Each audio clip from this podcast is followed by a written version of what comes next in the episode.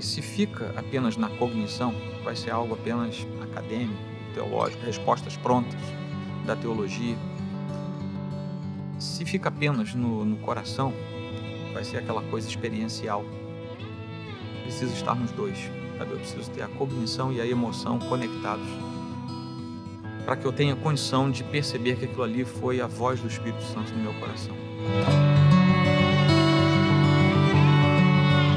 Bem-vindo ao episódio de número 5 do Papo com o Pastor. Hoje estamos aqui mais uma vez com o pastor Joel Teodoro, da Igreja Presbiteriana do bairro Imperial aqui no Rio de Janeiro. E a pergunta de hoje foi enviada por uma de nossas ouvintes. Se você também tem uma pergunta, manda pra gente através do nosso Instagram, media underline lighthouse. Sou seu host, Gabriel Garacho.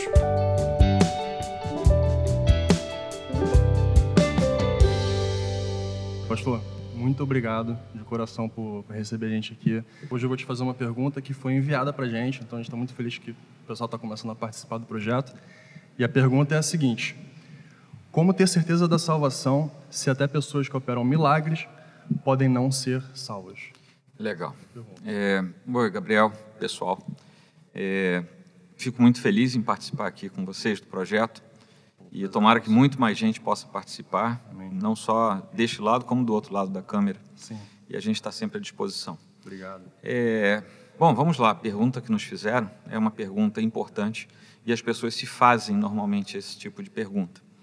É, porque é uma dúvida mesmo, que vem naturalmente. A, a questão da certeza da salvação é, paira sobre todo ser humano. E somente o cristianismo é capaz de dar alguns elementos de resposta que sejam ah, concludentes a respeito disso. Uhum. É óbvio que ninguém foi e voltou para dizer eu fui e quando cheguei lá descobri que estava salvo.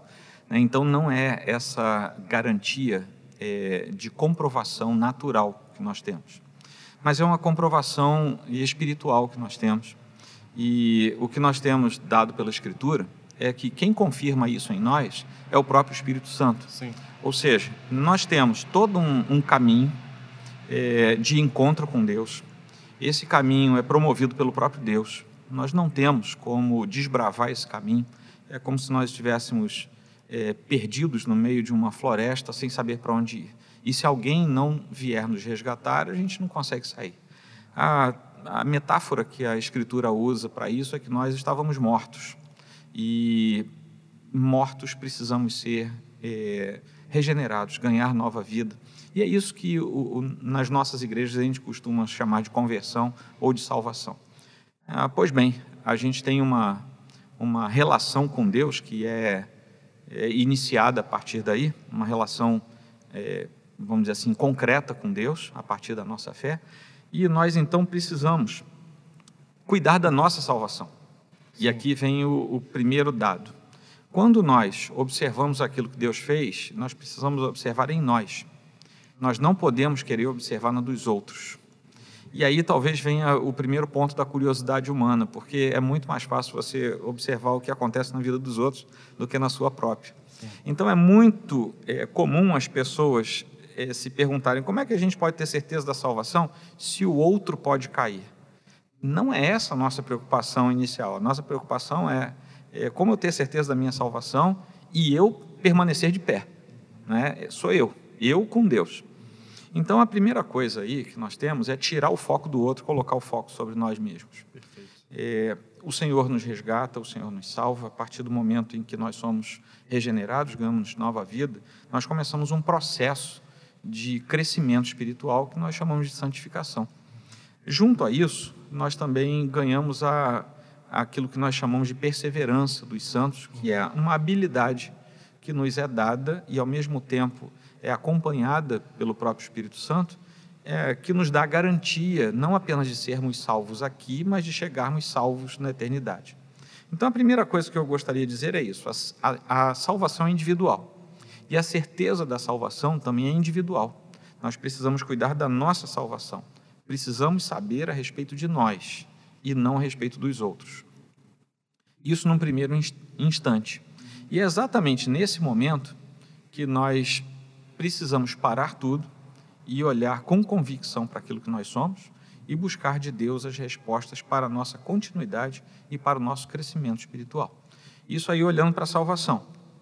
Obviamente, como eu falei, quem salva é Deus. Perfeito. Então, se Deus é, me salvou, Ele o fez porque quis, e Ele pode salvar quem Ele quiser, porque essas pessoas que são salvas ao longo da história da redenção são aquelas que no coração do Pai estavam lá no, na eternidade pretérita, vamos dizer assim, antes de todas as coisas serem criadas. Então, ao longo da história da redenção, essas pessoas têm um encontro pessoal com Deus eh, que confirma e concretiza aquela escolha pretérita de Deus. É, então a salvação é isso, é algo individual que nós devemos olhar é, como nossa, nosso benefício diante de Deus, porque Ele quis fazer. Mais uma vez, quem testifica isso é o Espírito Santo, mas o Espírito Santo testifica a respeito do nosso coração e não em nós a respeito do coração dos outros, né? Porque essa, essa é sempre, esse é sempre um embate que nós temos. No entanto, existe um outro dado aí, que é o seguinte: a Escritura nos confirma que, embora nós não devamos é, julgar em alguns aspectos, em outros, nós somos guiados pelo próprio Senhor a manter uma observação muito próxima, inclusive do próprio julgamento. Uhum. Por exemplo, é pelo fruto que nós conhecemos a árvore. Então, embora eu não queira identificar, julgar e estabelecer parâmetros da salvação dos outros, o fato é que os outros deixam um rastro na sua vida. Alguns conseguem ludibriar esteticamente esse rastro, outros conseguem nos enganar porque nós pensamos que o fruto é ruim, mas na verdade a pessoa simplesmente tinha padrões diferentes do nosso e quem sabe eram verdadeiros filhos de Deus, mas assim um pouco fora do padrão. Sim, sim. E mas o fato é que os frutos nos ajudam a perceber, mas eles não são indicativos tão abertos assim para nós podermos é, estabelecer a salvação ou a não salvação deste ou daquele. Uhum. Ah, no, no, meio da pergunta, a pessoa que mandou fala a respeito dos milagres, né? Como, como a gente manter esse, essa ideia de salvação se é, Deus usa até pessoas não salvas, vamos dizer assim, para operar milagres. Bom, é, Deus é soberano. Ele usa é, pessoas, circunstâncias, eventos, é, natureza. Ele da usa o que ele, que quer, quer, da forma que ele quer. Um episódio que me vem à mente é aquele lá de Moisés se aproximando, começando sua jornada junto a Faraó para é, libertar o povo. E os magos de Faraó fizeram milagres, repetindo os milagres de Moisés. Né? Lançaram o, o, cajado, ele se transformou é em serpente, igualzinho Moisés. Então aí me vem uma outra questão, que eu faço uma conexão com Efésios, quando diz que a nossa luta não é contra a carne ou sangue. É bem provável que o inimigo tenha, é, embora limitados, mas tenha poderes, e esses poderes se manifestem, quer seja é, como uma espécie de evento sobrenatural, uhum. quer seja como uma ilusão. Porque talvez alguns dos milagres que a gente veja operados por quem não é filho da luz, filho do Senhor, sejam pura ilusão, talvez. Mas o fato é que a Escritura mostra, e, e a história da igreja mostra, que alguns eventos miraculosos não procedem de Deus, quer sejam eles reais ou é, apenas para nos enganarem mas eles podem existir. Então, vamos lá. Como é que a gente tem certeza da salvação de uma outra pessoa se Deus pode operar milagres através da outra pessoa? Bom, aí se Deus operou, Deus é soberano para isso. Né? Deus faz o que Ele quiser. Uhum. Ah, quanto à salvação da outra pessoa, eu já falei no começo, não creio que fosse o mais indicado nós ficarmos procurando é, ver se a outra pessoa é ou não é uma pessoa salva. Não creio que não é esse o nosso papel principal. Precisamos cuidar de nós.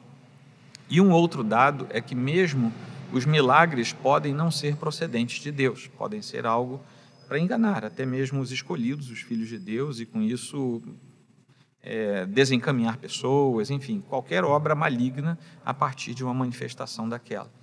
É, e, finalmente, quando nós olhamos para o começo da igreja, é, nós vemos que a igreja teve milagres registrados, milagres do Senhor registrados lá no livro de Atos. Não foram tantos assim, porque a gente tem uma ideia assim, puxa vida, a igreja de Atos era uma igreja assim, parecia que todo mundo tinha uma varinha de condão, né? Uhum. E não era, né? A gente conta os milagres que são descritos ali na Escritura. É, com isso eu não quero dizer que Deus não faz milagres, Ele faz, mas às vezes a gente se empolga sim, demais. Tá a Deus. É. Sim, sim, sim. É, e, mas o que eu quero dizer é, os milagres não foram elemento de salvação das pessoas. Assim como Cristo operou inúmeros milagres, ele sim tem uma infinidade de milagres descritos nos evangelhos, mas tanto Cristo quanto o começo da igreja operaram milagres, mas não foram os milagres os agentes da salvação de ninguém. Eles tinham uma outra finalidade, tinham a finalidade de apontar para Cristo, apontar para a igreja, apontar para a obra de Deus, mas não eram o elemento da salvação. Da mesma forma, nós precisamos desconectar os milagres que são feitos, a revelia de Deus, fora do ambiente do reino de Deus, de uma possível salvação ou de um entrelaçar daquela vida com Deus. Uhum. As coisas são desconectadas. Milagres não necessariamente falam de salvação. Milagres são coisas contundentes, uhum. fora do nosso, da nossa normalidade do dia a dia e que podem eventualmente vir eh, de alguma parte que não seja divina, não seja de Deus, o que nós precisamos é, acima de tudo, cuidar da nossa salvação. Manter aquilo que Deus nos deu com todo denodo, com toda busca, com toda entrega do nosso ser, a fim de que nós cresçamos dia após dia no caminho do Senhor, tornando-nos mais próximos da, daquele varão perfeito Sim. que é Cristo Jesus. Se nós fizermos essa caminhada, nós vamos ter menos preocupação com quem está do outro lado, com quem está do lado de fora. E as coisas na, no universo relacional com Deus vão ganhar para nós mais importância do que algumas coisas que nós podemos ver, inclusive os milagres.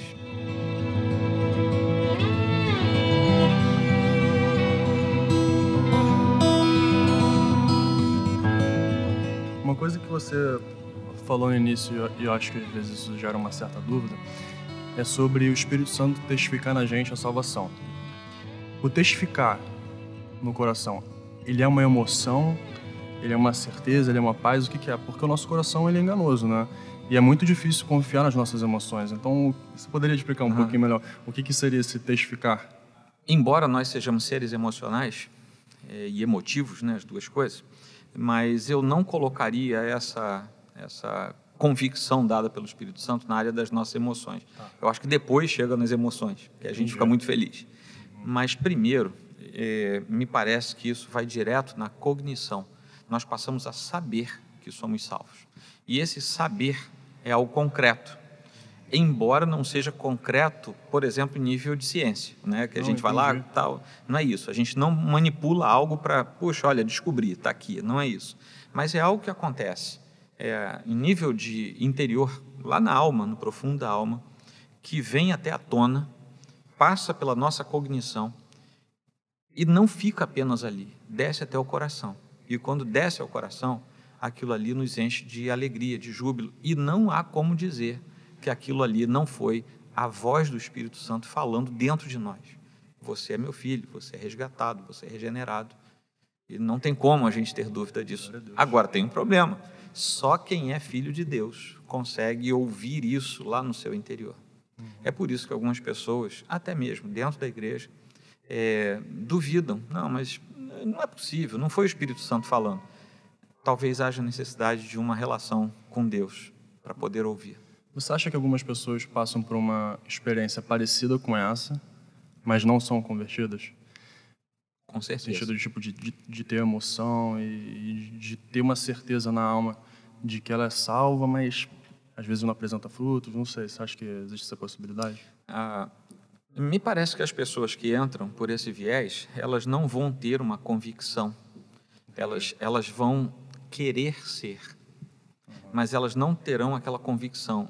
Às vezes de noite, na hora de dormir, no meio de um culto, alguma coisa assim, é, passam aquelas dúvidas na sua mente e ela simplesmente não sabe responder essas dúvidas. Ela está está à busca, ela quer resposta, mas ainda não teve a resposta. É, Como eu falei, se fica apenas na cognição, vai ser algo apenas acadêmico, teológico, respostas prontas da teologia. Se fica apenas no, no coração, vai ser aquela coisa experiencial. Precisa estar nos dois, sabe? Eu preciso ter a cognição e a emoção conectados para que eu tenha condição de perceber que aquilo ali foi a voz do Espírito Santo no meu coração. Algumas pessoas que talvez vão nos ouvir, elas podem passar por esse, essa última circunstância que eu falei. Talvez sejam pessoas criadas no, no cristianismo, talvez sejam pessoas que descobriram o cristianismo há algum tempo atrás, acharam o ambiente da igreja muito bom, muito saudável, gostam da pregação, gostam da música, gostam do, é, do povo da igreja, gostam da comunidade. Aqui ninguém mexe com minha família. Eu entro e saio e, sabe, ninguém tem olha. Tem suporte. É, tem suporte. Tem Meus filhos são bem cuidados. Sim. Eu sou muito feliz aqui. É, e talvez essa pessoa muito feliz por uma circunstância que ela talvez não perceba, mas ainda é apenas natural, ela poderia estar feliz na igreja, como poderia estar feliz em outro lugar. Uhum. É, talvez ela precise de um passo a mais. É claro que nenhum de nós força esse passo. Né? É o Senhor quem chama e quem abre a porta, quem mostra o caminho. Mas para essas pessoas que talvez nos ouçam, a minha indicação seria orar ao Senhor e pedir ao Senhor: Senhor, tira de mim esse princípio de dúvida, a fim de que eu esteja convencido de que eu fui realmente regenerado pelo poder do Senhor, pelo que veio da cruz, pela tua escolha soberana e pelo que o Espírito Santo tem feito no meu coração, na minha vida. Eu acho que o melhor caminho para equilibrar emoções e conhecimento é de fato, de fato uma entrega ao Senhor, buscando que Ele próprio é, venha dirimir quaisquer dúvidas naquele coração.